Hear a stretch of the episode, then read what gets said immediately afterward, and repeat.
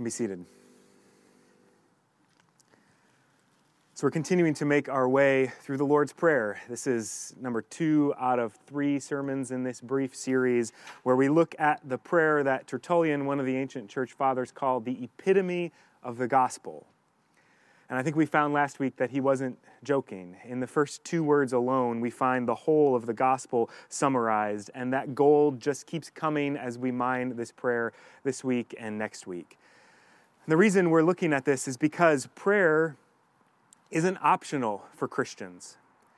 Prayer is not something that some of us do and others don't. It's not listed on any of the lists of spiritual gifts that are given to some to do with excellence and for others to leave for the others to do with excellence.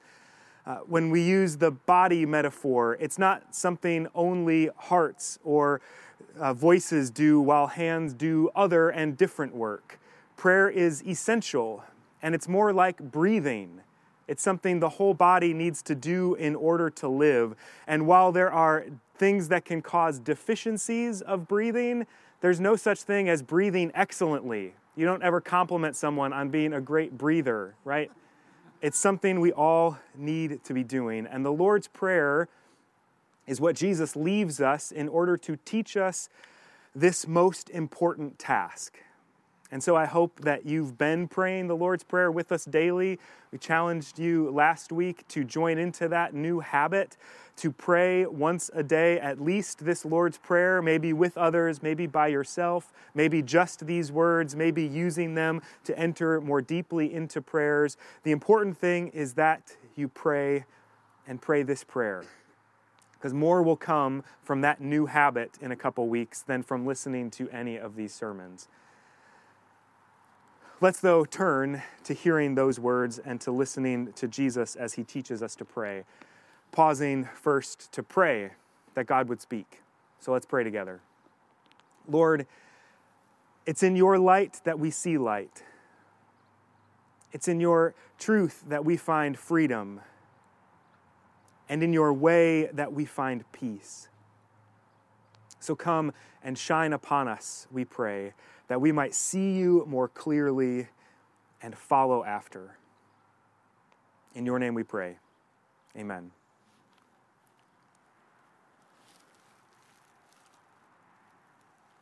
Do whatever you need to do to listen well to these words from the book that beats to the heart of God.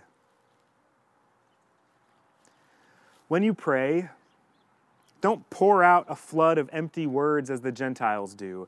They think that by saying many words, they'll be heard. Don't be like them, for your Father knows what you need before you ask Him. Pray like this Our Father who is in heaven, uphold the holiness of your name. Bring in your kingdom so that your will is done on earth as it's done in heaven. Give us the bread we need for today. Forgive us for the ways we've wronged you, as we forgive those who have wronged us. And don't lead us into temptation, but deliver us from the evil one. The word of the Lord. Thanks be to God. Amen. So last week we looked at the first six words, the address. Tells us to whom we're praying, our Father who art in heaven. The rest of the prayer is split up into six petitions. We ask this God to do six things. It's important to learn that prayer is about what God is doing and not about what we do. But the structure, even of these six petitions, tells us something else important about prayer. The first three of these petitions are all about what God is doing. We call these the divine petitions. That's what we'll look at today. And the last three are about us, the human petitions. Prayer is absolutely the place we go to ask God for what we need. Jesus tells us that a number of times in the Gospels. But the prayer that Jesus gives us is actually concerned first with who God is and what God wants. We could do a whole sermon just on this if we tried to fully unpack what that means. That prayer is not first and foremost about how we get what we want out of God, but about how we get in on what God wants.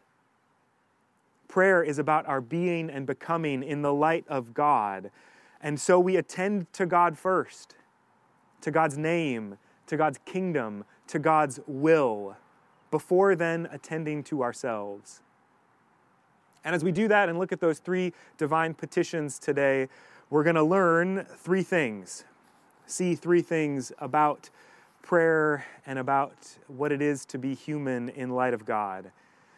The first one is that the earth matters. The second is that worship is central. And the third is that things are not as they should be. So the first is that the earth matters. The last little bit of these first three petitions is what some have called the hinge in the Lord's Prayer. What brings us from those first three to the last three. It's thought by most scholars to have to do with all three of these petitions on earth as it is in heaven. That's about the hallowing of God's name. That's about God's kingdom coming and God's will being done on earth as it is in heaven. In Greek, it's actually the other way around.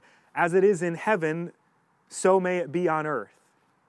And I think this is actually the core of the whole prayer, and maybe the essence of all prayer. As it is in heaven, may it be on earth. Which means that the earth matters, because praying is earth centered.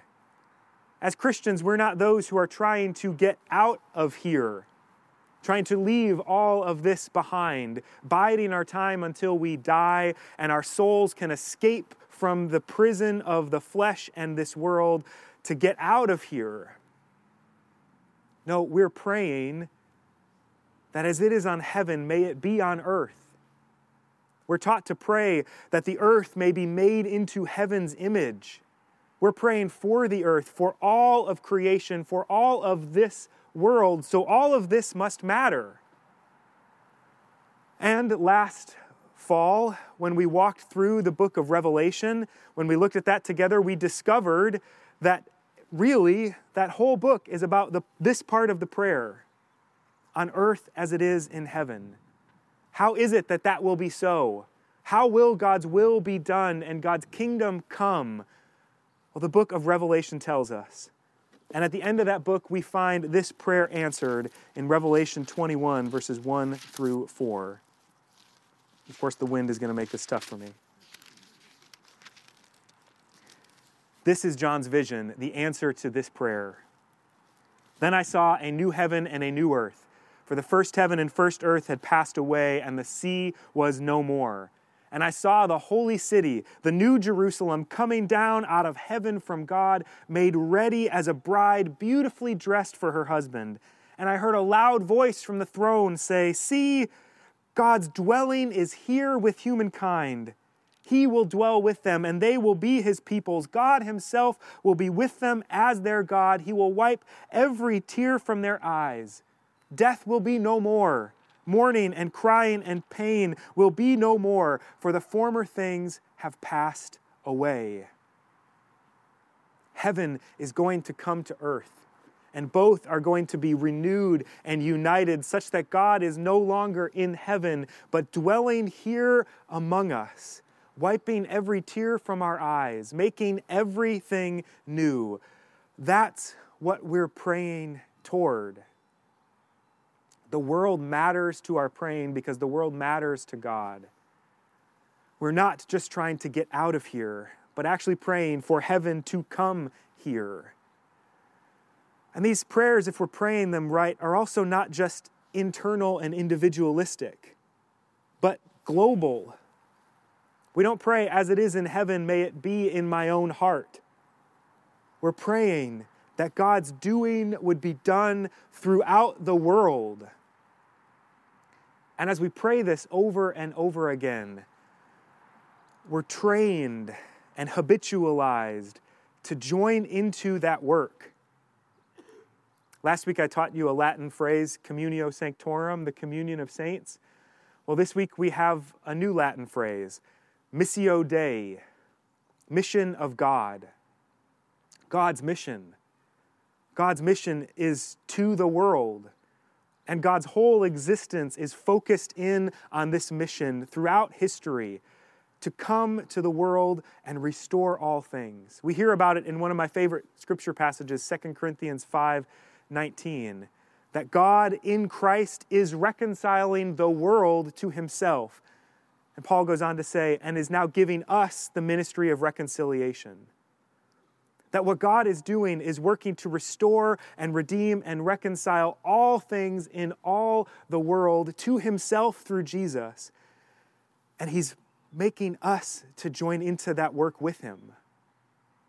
Which means that the world matters. The things of this earth matter. We're joined into God's mission as we're joined into Christ and call are called to work for the kingdom that heaven may come to earth. And that means that this isn't just important for your neighbor, but for your neighborhood and for the way people relate to one another and the way that that whole system functions. That it doesn't just matter for your job and what you do, but also for the culture in your office, for the atmosphere in your school. It all matters. These are all places where God is bringing heaven to earth, and we are being invited to join into that work. We are praying that what's so in heaven, where God's name is hallowed, where God's kingdom rules and God's will is done, that all of this may be so to the ends of the earth, which means the earth matters, right here around us and to its very ends. First thing we see is that the earth matters. Amen? The second is that worship is central. Hallowed be thy name, we pray. And learn, maybe surprisingly, that God has a name, that God is not an idea or a concept, but a personal being with a name. In Exodus 3 in the Old Testament, that name is given to Moses out of the burning bush, the personal, unique name of God, revealed and carrying God's essence and being within it Yahweh, I am who I am. We learn too that that name is holy, that it's set apart, Moses is told to take off his sandals, for the ground upon which he stands is holy.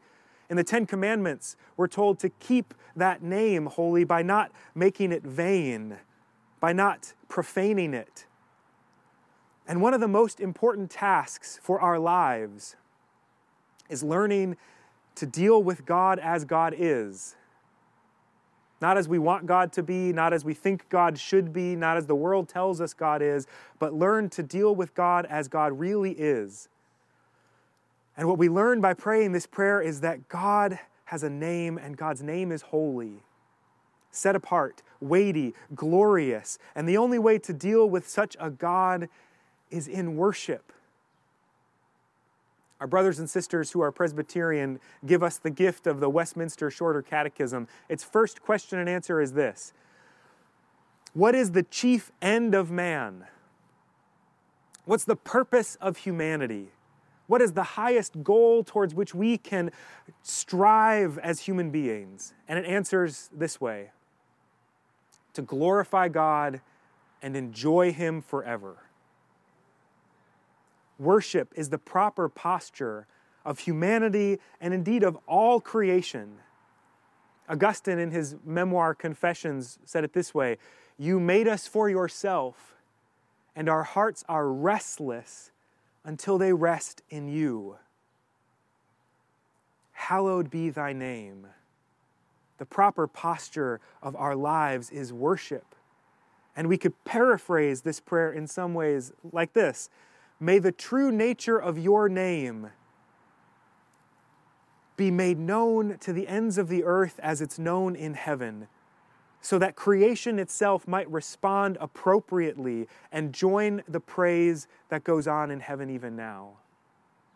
It's the picture we see in Philippians 2 that at the name of Jesus, every knee should bend in heaven and on earth and under the earth, and every tongue should confess that Jesus Christ is Lord to the glory of God the Father.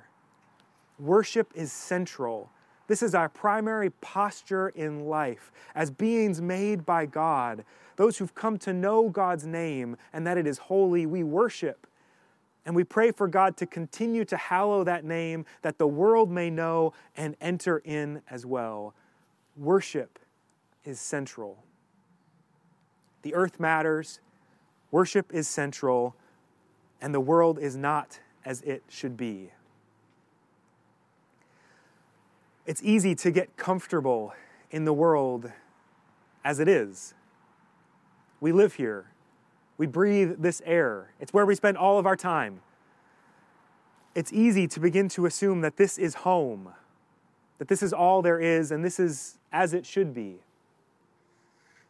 In the last year, we've had a bit of a wake up call with a pandemic, with all of the other turmoil in politics and in our culture, to see maybe this isn't the way that it should be. But that fact shouldn't be a surprise to Christians. Because as those who've learned to pray this prayer, we are those who know that this is not the way the world should be. As we pray, Thy kingdom come and Thy will be done, we remember that there's another kingdom ruling here. We remember that God's will is not currently being done in the world, and we acknowledge that the world lives in rebellion against the will of its true king. See, the world in which we live is not a neutral place. It's not a level pitch on which the actions of our lives take place. This is a rebellious kingdom in which we are held captive. To pray, Thy kingdom come and Thy will be done, means then to take a stand in the fight. It means to pick a side in the battle. And as we do so, on the one end, what we learn to do is give up our own will, learning that it too is held captive, that it too is broken and twisted, and that we do not want what we ought to want. And so, in praying this prayer, we learn to give up our will and desire what God desires and want what God wants. That's not an easy task. We know what we want and we want it. One of the things we hear often in our house is, but I want it. And that's Sam and I talking, not Hannah and Owen.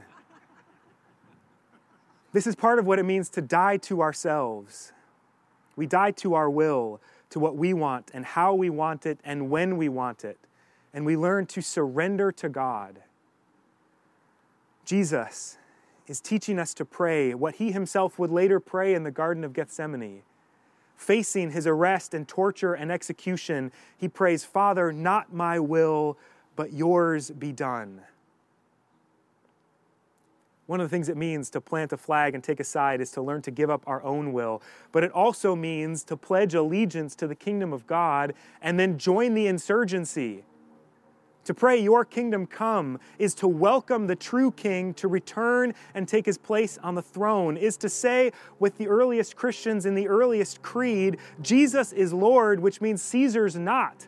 And neither is any other king or president or nation or party, that Jesus is Lord and King. And we pick a side when we pray, Your kingdom come.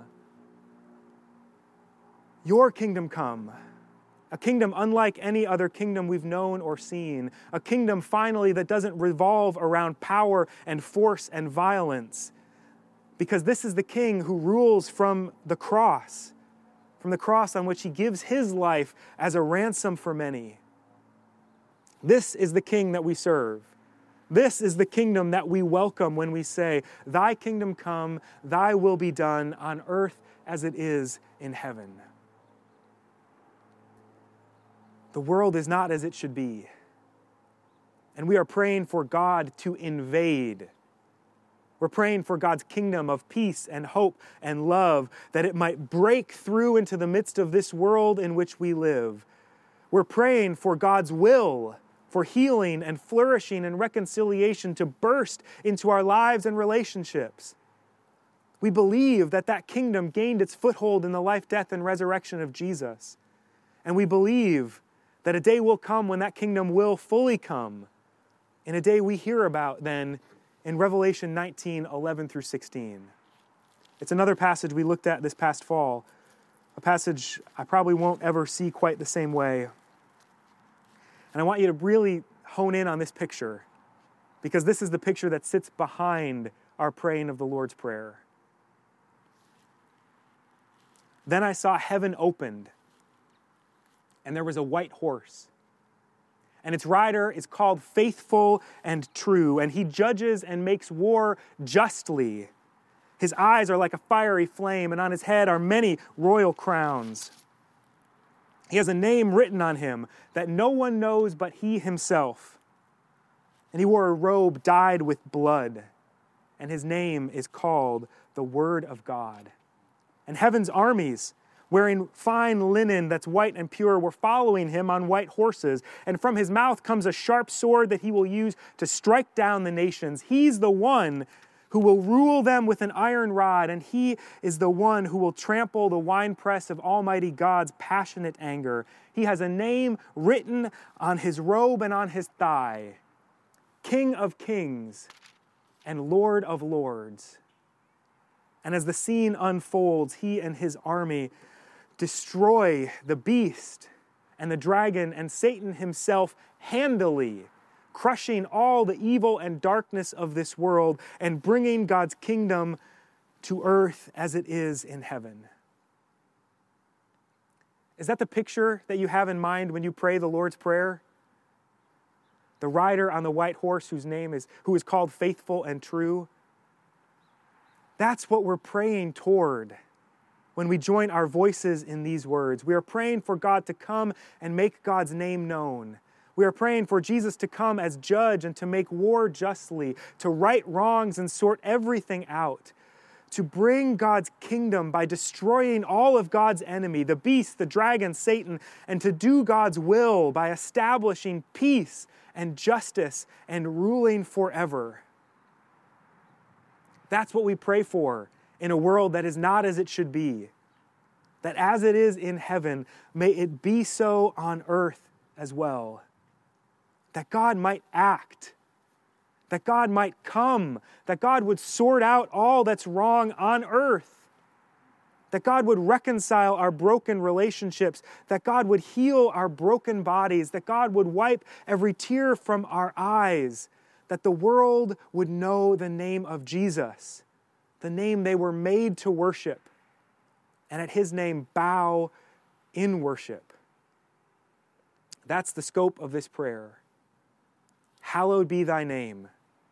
Thy kingdom come, thy will be done on earth as it is in heaven. Amen. Let's pray and we'll respond in song. Lord, you are able to do this because you are Almighty God. And you are ready and willing because you are faithful Father. So, God, come into the darkness of this world and of our lives.